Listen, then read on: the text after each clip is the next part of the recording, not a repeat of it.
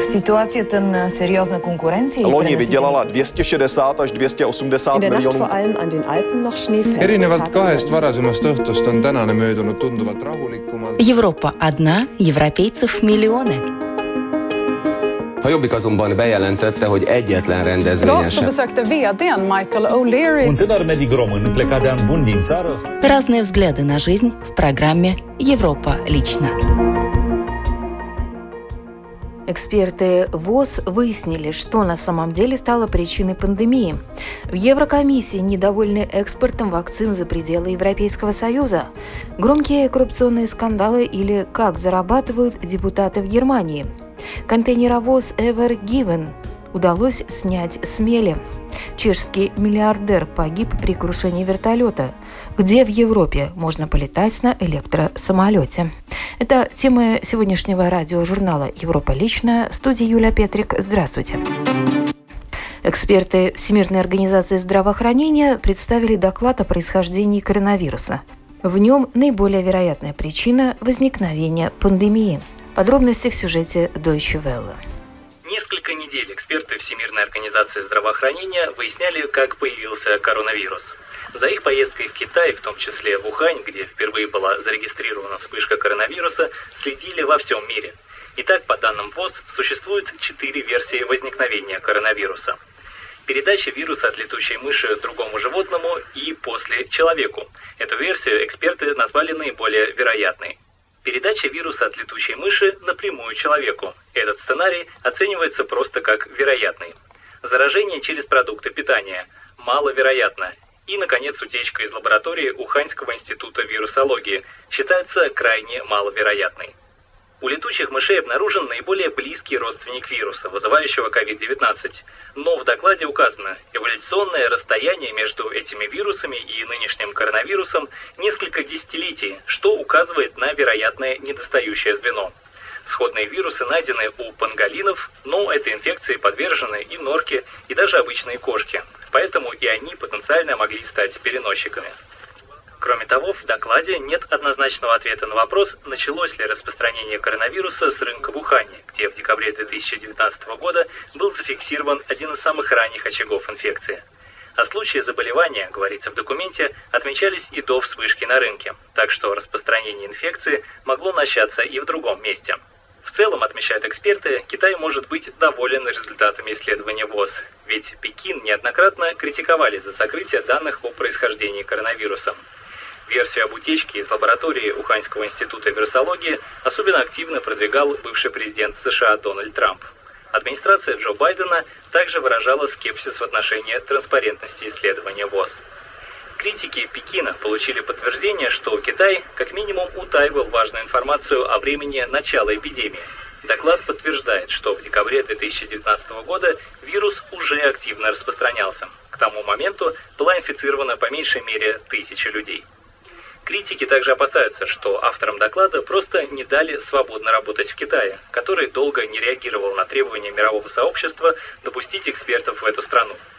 Пекин согласился на это лишь спустя год. Отмечается, что ВОЗ продолжит исследовать все гипотезы происхождения коронавируса, кроме той, что касается лабораторной утечки.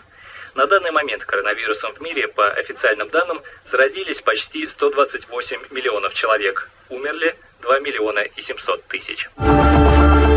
Во всем Европейском Союзе первую вакцину от коронавируса ввели всего 57 миллионам человек. В Брюсселе растет недовольство тем, что производители активно экспортируют вакцины из Европейского Союза, а заказ Еврокомиссии выполняют крайне медленно. Вакцинация в Великобритании продолжается полным ходом. Даже в знаменитом Вестминстерском аббатстве делают прививки от коронавируса. Власти планируют, что к середине апреля первую дозу получат 32 миллиона британцев, почти половина населения страны. Во всем ЕС, где живет почти полмиллиарда человек, первая прививка была сделана лишь 57 миллионам жителей. Причина – нехватка вакцин. Хотя ЕС заранее заказал миллионы доз. Порядка 400 миллионов доз должна поставить немецкая компания Куревак, как только препарат зарегистрируют в Европе. Примерно столько же заказов на вакцину AstraZeneca и недавно разрешенную вакцину Johnson Johnson.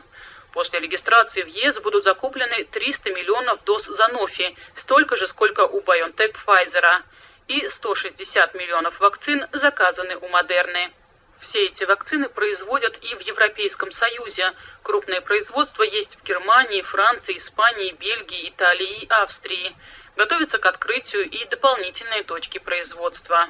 Недовольство Еврокомиссии растет, так как вакцины вывозятся из ЕС, в то время как они срочно нужны здесь. Только за период с начала февраля до середины марта этого года свыше 40 миллионов доз вакцин были вывезены из Евросоюза в Великобританию, Северную, Центральную и Южную Америку, страны Азии, а также в ЮАР и Австралию. Только в Великобританию вывезли 10 миллионов доз вакцин. При этом британско-шведский производитель AstraZeneca по данным Еврокомиссии выполнил заказ ЕС пока лишь только на 30%. Германию сотрясают скандалы, в которых оказались замешаны несколько депутатов Бундестага от правящей партии Меркель. Они выявили множество лазеек в антикоррупционном законодательстве Германии. Вообще-то, что касается коррупции, Германия считается благополучной страной. По данным Transparency International, она занимает девятое место в мире в индексе восприятия коррупции – на этой карте бледно-голубым цветом отмечены страны, менее подверженные коррупции, а темно-синим – более коррумпированные. Но недавно в германском Бундестаге произошла серия скандалов, вызвавших волну возмущения – нескольких депутатов от правящего Христианско-демократического союза партии Ангела Меркель обвинили в получении взятки от Азербайджана в обмен на лоббирование интересов Баку в Европе. Еще нескольких депутатов от той же партии уличили в получении огромных комиссионных за помощь в заключении сделок по закупке медицинских масок. В итоге несколько парламентариев сдали свои мандаты. What happened in the last weeks in Germany то, что произошло в последние недели в Германии, подрывает доверие граждан к политикам. Зарплата немецкого депутата до вычета налогов составляет около 10 тысяч евро в месяц. Помимо этого, парламентариям разрешено иметь побочный доход, при условии, что работа в парламенте является их основной деятельностью. Они обязаны отчитываться отчитываться о заработке на стороне, если он превышает более тысячи евро в месяц. Однако они не должны называть точную сумму. Они лишь указывают, к какой группе из 10 возможных относятся доходы. Первая группа от 1000 до 30 тысяч евро, десятая свыше 250 тысяч. Около трети депутатов говорят, что у них есть дополнительные источники дохода. Парламентарии также должны декларировать, если они владеют более чем четвертой частью какой-то компании, но они не обязаны раскрывать, чем она занимается или с какими другими фирмами они ведут бизнес. Критики считают, что с таким раскладом конфликт интересов неизбежен. На данный момент, к сожалению, в кодексе поведения парламентариев остается слишком много лазеек. Пока есть лазейки, найдутся и люди, пытающиеся ими воспользоваться. Ситуация в Германии привлекла внимание и за рубежом. В прошлом году группа государств Совета Европы по борьбе с коррупцией призвала германское правительство ввести более строгие правила, контролирующие, к примеру, деятельность лоббистских групп, которые стремятся повлиять на работу депутатов. Лоббисты могут представлять огромные компании и даже целые отрасли. Сам по себе лоббизм не является чем-то плохим в представительной демократии. Группы интересов должны иметь прямой контакт с политиками, но если общественность не знает, кто и как в итоге повлиял на принятие закона, мы не сможем проверить, были ли учтены все интересы. Правящая коалиция Германии недавно согласилась создать реестр лоббистов. Теперь им придется указывать, на кого они работают. За ложную или неполную информацию им будет грозить штраф до 50 тысяч евро. Однако в этом реестре лоббисты не обязаны указывать, с какими политиками они встречаются или сколько денег тратят. Так что в конечном итоге с новым реестром лоббистов мы получим лишь список имен тех, чьи интересы они продвигают. Но нам не хватает всей остальной информации. Если вам нужна прозрачность, но вы не получаете полностью все данные, тогда у вас не будет и половины прозрачности, тогда у вас вообще не будет никакой прозрачности. После выборов в Бундестаг в сентябре канцлер Ангела Меркель уйдет из политики, но на фоне коррупционных скандалов ее партия стремительно теряет популярность. В самом Бундестаге обещают ужесточить антикоррупционное законодательство еще до сентябрьских выборов. Контейнеровоз Ever Given, севший на прошлой неделе на мель в Суэцком канале, наконец удалось снять с мели. Произошло это 29 марта. Подробности в сюжете эстонской общественной телерадиокомпании. Перипетии с контейнеровозом Ever Given, которым удалось сдвинуть с мели, продолжались всю неделю и весь сегодняшний день. После того, как судно поставили фарватер, его ветром затянуло обратно, что свело на нет недельные усилия аварийных спецслужб. В акватории канала с момента затора собралось около 400 судов, а СМИ сообщают о 9 миллиардах ущерба для всемирной экономики. Но за опоздание товара вряд ли кто заплатит. Любой договор морской перевозки, э, контейнерной в частности, как правило, э, говорит о том, что никакие сроки доставки не гарантируются, а все графики, оглашенные предварительно, являются лишь ориентировочными. Судно грузоподъемностью более 200 тысяч тонн пытались вытащить с мели 10 буксиров. Из-под носовой части контейнеровоза, который по размерам схож с небоскребом Empire State Building, достали 27 тысяч кубометров песка. Все делалось для того, чтобы восстановить навигацию, потому что стоимость прохода через Суэцкий канал стоит около 10 долларов за тонну груза. Это экономит суда и грузовладельцам время и деньги. К тому же так безопасней, не надо огибать Африку, поэтому избежать судебных исков японской судовой компании вряд ли удастся удастся. Не только от э, тех, кто перевозил груз, а может быть и от операторов Советского канала. Я не знаю, насколько там повреждены э, все эти сооружения. Кстати, может быть и наоборот. Э, возможно, морской перевозчик увидит э, э, что-то в действиях операторов Советского канала, что не было вполне правильным. Я не знаю, ведь судно село на мель, а какие, какие оператор должен обеспечивать проходные глубины, мы, мы не знаем. Вся эта крупная международная торговля, она защищена защищена со всех сторон страховым зонтиком, так что это будут какие-то разборки между собой больших страховщиков. Суэцкий канал, который ежегодно приносит казну Египта около 5 миллиардов долларов, под вечер был все-таки открыт. Мы будем работать постоянно. Не в одну смену, а круглосуточно. До тех пор, пока мы не приведем в порядок движение. Мы и так работаем днем и ночью, потому что канал открыт круглосуточно. Мы будем работать без перерывов. Обещаю. Власти Египта также пообещали, что движение по каналу будет восстановлено в ближайшее время. Контейнеровоз Ever Given отправлен в район Горьких озер для техосмотра. В понедельник утром в результате крушения вертолета на Аляске погиб чешский миллиардер Петер Келнер. Имя этого человека известно в Чехии каждому. Самый богатый чех, чье состояние по оценкам Forbes составляло 17,5 миллиардов долларов. Сообщению издания The New York Times, в субботу 27 марта в результате крушения вертолета в горах Аляски погибли пять человек. Обломки вертолета, вылетавшего на экскурсию с местного горнолыжного курорта Tordrillo Mountain Lodge, были обнаружены тем же вечером около ледника Кник. Среди погибших 56-летний Петер Келнер, основатель PPF Group и самый богатый чех. Туристическая группа направлялась в город для занятий хелискингом, Причины крушения вертолета выясняются. Петр Келнер родился в городе Ческа-Липа, но молодость провел в Либерце. В 1982 году он окончил среднюю школу экономики в Либерце, а в 1986 экономический университет в Праге по специальности экономика промышленности. Келнер был дважды женат, его второй женой была Рената Келнерова, в браке с которой у них было четверо детей – Петр Келнер работал референтом во внешнеторговой компании «Стройимпорт Прага», а затем ассистентом продюсера на киностудии «Барандов». Однако в мир большого бизнеса он пробился благодаря успеху четырех приватизационных фондов под управлением администрации первого приватизационного фонда – администрация ППФ. В 1991 году Келнер вместе с Миланом Мадеричем и Миланом Винклером основал в Теплице компанию-предшественницу сегодняшней PPF Group – инвестиционную компанию PPF, рабочий капитал для которой был предоставлен из средств государственного предприятия АО «Скло Юнион АС Теплице», ее топ-менеджерами Штепаном Поповичем и Ярославом Пшеростом, которые благодаря этому вошли в совет директоров компании.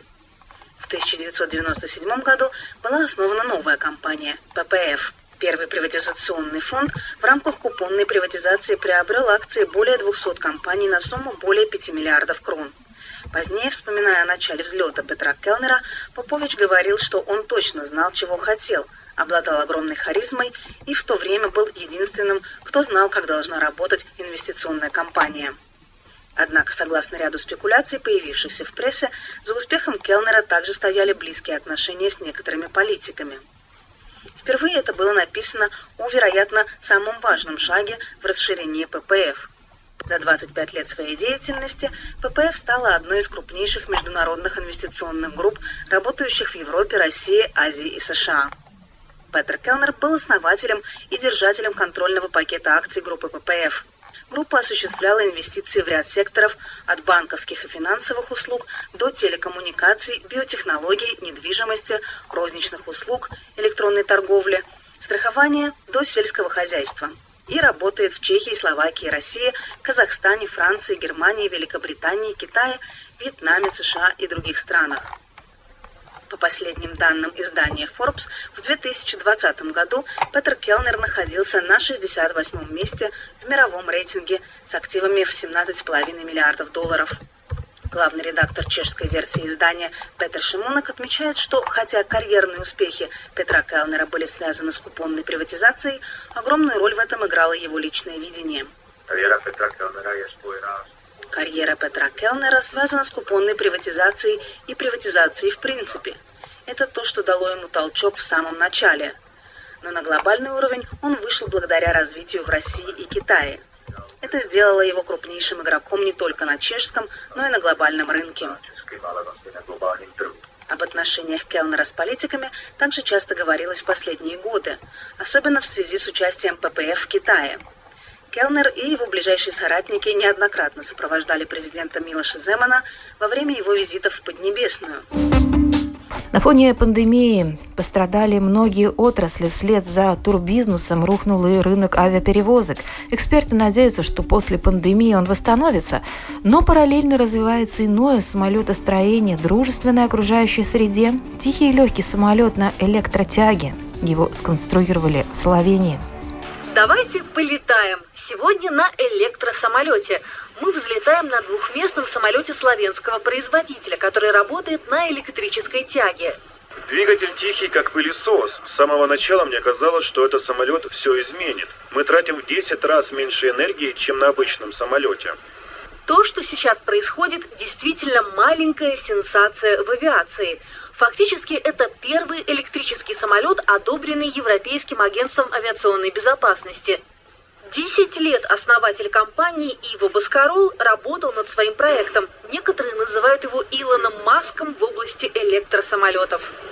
После того, как стал использоваться пропеллер и реактивный двигатель, это следующий важный шаг в авиастроении. Теперь доказано, что электрический самолет также безопасен и надежен, как и другие самолеты. Важнейший элемент – аккумулятор собственной разработки. Это оказалось самой сложной задачей. Ведь у инженеров перед глазами была цель – большой радиус действия и самолет побольше, чтобы когда-то международные пассажирские перевозки стали экологически чистыми. Полет с нулевым уровнем выбросов не означает, что самолет работает только от солнечной батареи. Водородные двигатели дадут нам в будущем возможность летать без выбросов на большие расстояния. Я верю, что через 20 лет мы сможем пересечь океан при нулевых выбросах.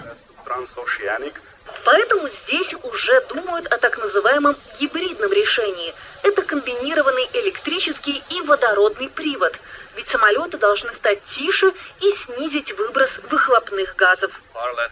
Этот самолет не только намного тише обычного, но и удобен в использовании. Мотор включается так же легко, как и кухонный прибор. А пока мы можем с чистой совестью наслаждаться полетом над Словенией на электрическом самолете. И на этом программа «Европа. Лично» сегодня подошла к своему завершению. В передаче были использованы материалы медиахолдинга Deutsche Welle, Радио Прага Интернешнл, эстонской общественной телерадиокомпании. В студии была Юлия Петрик. Встретимся на будущей неделе с новыми событиями.